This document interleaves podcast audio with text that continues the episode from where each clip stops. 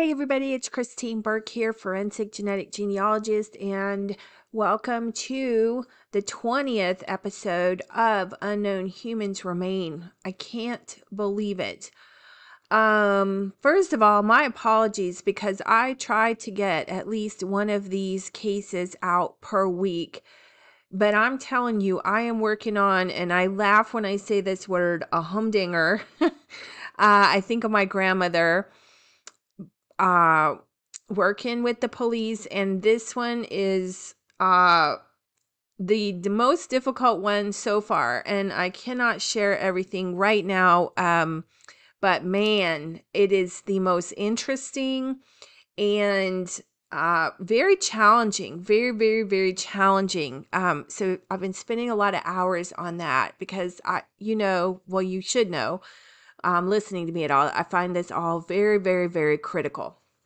So my apologies. I'm doing the best I can to get these out. I try to get one every week. So my apologies. So let's get into today's episode, we are on um, number 18, uh, case number 18, UP1343 in NamUs. And this occurred in Florida on June 1st. The body was found uh, in Florida on June 1st, 1973. And I have to give a shout out to one of our listeners who was questioning me about why I was working all the old cases, why I was calling attention to such old cases. And I wasn't sure if this person was saying that it would make a difference or not make a difference. And um, we actually had a really good conversation back and forth about the power of genetic genealogy. That if we have something to work with, some bones or material, DNA material, it doesn't matter how old they are. We'll find them. We'll figure out who it is. We'll identify them. And that is what's so powerful. And because not not putting one case above another, certainly not. But these poor old cases from so long ago really deserve, I mean, they all deserve the attention, but these ones from way back uh, really deserve the attention. And that's why I'm focusing on those. So I hope you don't mind. I hope you understand. Uh, so let's get started. Let's talk about this case. Okay, we're taking a look at the NamUs record. And for those of you that are listening, uh, please, you know, uh, let me let you know that you can go on uh, Rumble, YouTube. Uh, you can join our Facebook community. I think I've been posting them on Twitter too, on, on my Twitter account, uh, to actually see the video of this. Um, sometimes it doesn't translate so well. I can talk pretty fast if you haven't noticed. Um, and sometimes you just, you know, want to come and do this. So I always recommend um, you know, if one of these cases piques your interest, to come into the Facebook community uh, and and see what you can do about one of these cases. So so anyhow, uh, we're in the the uh, we're in the database taking a look at this case, and it looks like it was submitted by the Office of the Medical Examiner. And the body was found on June 1st, 1973, in Okaloosa County, Florida. The estimated age range 17 to 23 years old. Uh, we have the ME's case number, and this appears to be a white Caucasian male, adult, pre 30, with the estimated age range of 17 to 23, and they estimate the year of birth between 0 and 1973. And it says the estimated um, interval between the the death and the body was found, uh, it has zero days. So that's kind of interesting. The height is estimated at 5'11, the weight 130 pounds. Again, this is all estimated. And the body was found, as I mentioned, June 1st, 1973. The NamUs case was created April 7, 2008. This is a wonderful database. Uh, as you guys know, I complain that our numbers keep rising and rising and rising, uh, which is a horrible thing. But on a good note, it means that we are getting uh, we're getting more money into this database. So more of these folks are these cases are getting the recognition that they need. All right. And the location is Florida again, Okaloosa County. And it says the circumstances of recovery a smoker, circumcised male, sleeping in sleeping bag at rest stop. all parts recovered, recognizable face. Okay, so you guys probably think I'm going to do a little pause before we go to the photos. Uh, so maybe somebody was, um, it doesn't say exactly where. Uh, we'll have to look at where Okaloosa County comes from. For those of you that uh, know or don't know, I am from Florida, so I'm immediately thinking uh, the turnpike because uh, that's usually where they have the rest stops. And uh, maybe somebody was a hitchhiker or whatever. We don't know. Okay. It says uh, blonde strawberry hair, blonde shoulder length hair, no facial hair, eye color, or anything. Um, it says that there's a scar or a mark. It says there's a plate for both upper central incisors. Now, I'm not a dentist, so I'm not sure what that means by plate. So I'm thinking that, uh, what do they call that? A bridge or something for the upper central incisors. I think the incisors are canine teeth. Let me pause. Let me see if we can get some information on these teeth. Okay, so I'm over here on Google and I think I'm I'm wrong. It, what does it say? It says upper and central incisors. So they might be the front teeth. It says the upper central incisors are wide. So there's probably the front teeth and the most prominent teeth in the human mouth. The lower central incisors are narrow and smaller. Functions of the central incisor incisors include supporting the shape and appearance of the lips. Who knew? Um, what do central in the front part of your jaws? Hmm. this, who knew about teeth? Central incisors can be found in the front part of your jaws. The top row of central incisors are shaped like shovels and are the most prominent feature of your smile.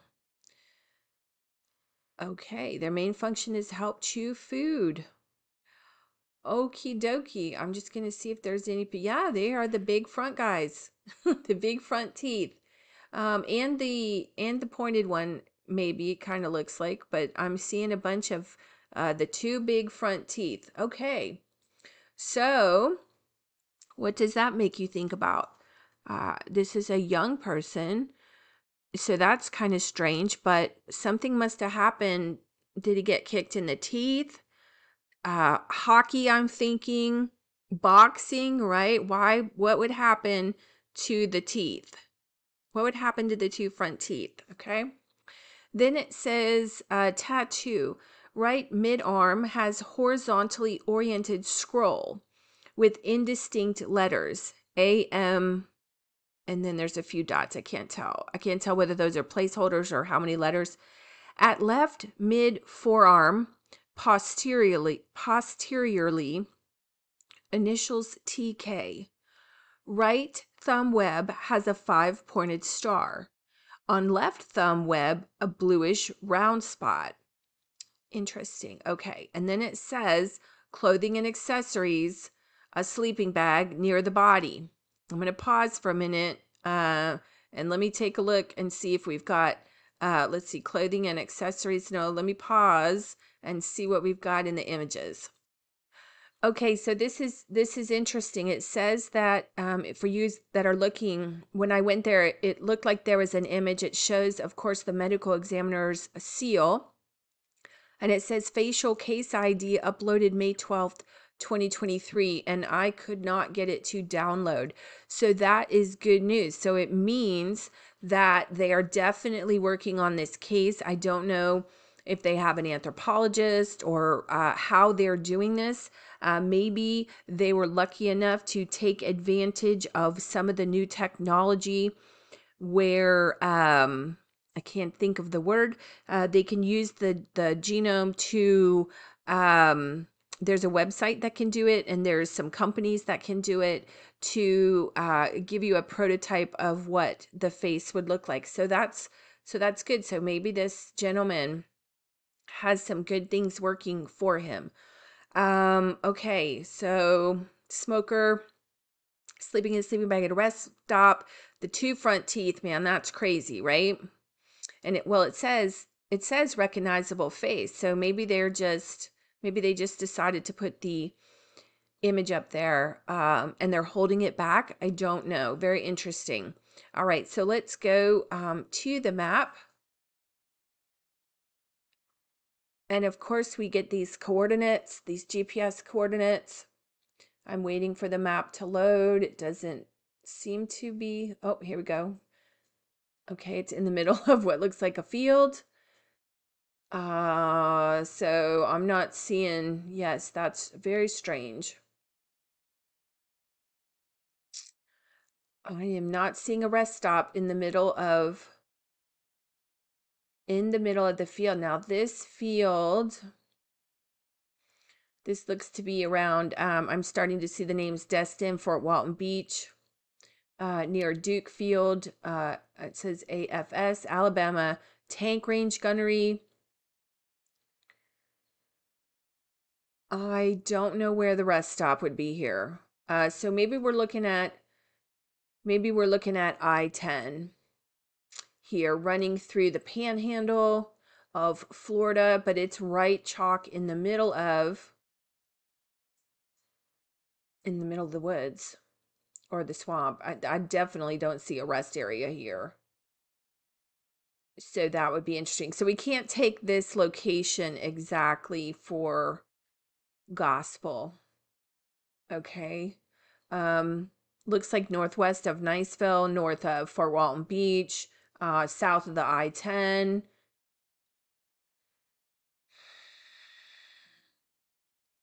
Uh, in it, what looks like maybe some army. Let me look on the satellite.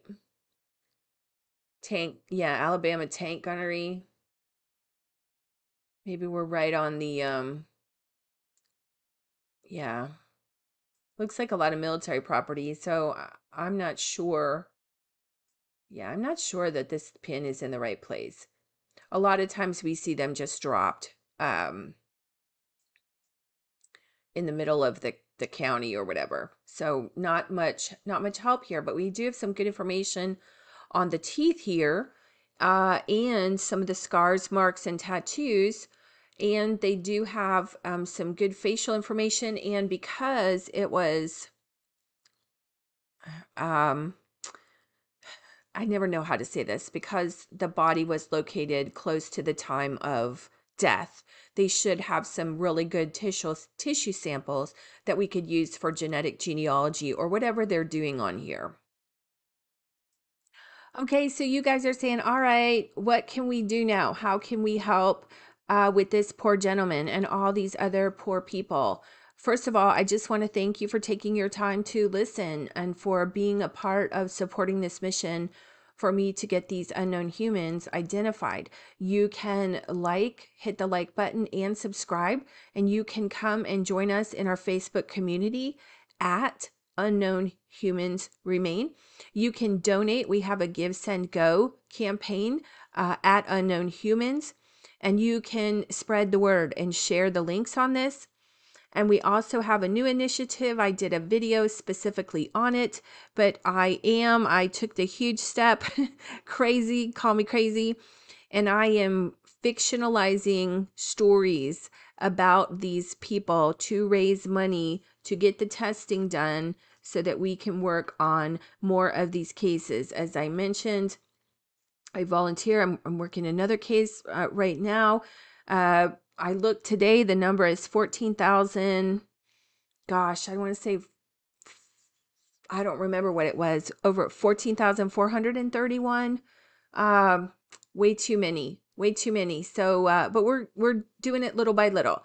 So whatever you can, if you want to purchase a book, uh, they're under my name on Amazon. The first book is called Concrete Clues a genetic genealogy cozy mystery. Um, you'll find me on Amazon. And again, in the Facebook group, come and join us. Uh, we also have a great opportunity. If you want to become a join us and become a forensic genetic genealogist, reach out to me. I'll share the link to the school. Uh, it's just so amazing. I hate to say that it's fun, but it sure as heck is. And it makes it even better when you get to do good and help people like this. So come and join us. Once again, thank you. And unfortunately, fortunately, I'll be talking to you again real soon. Have a great day.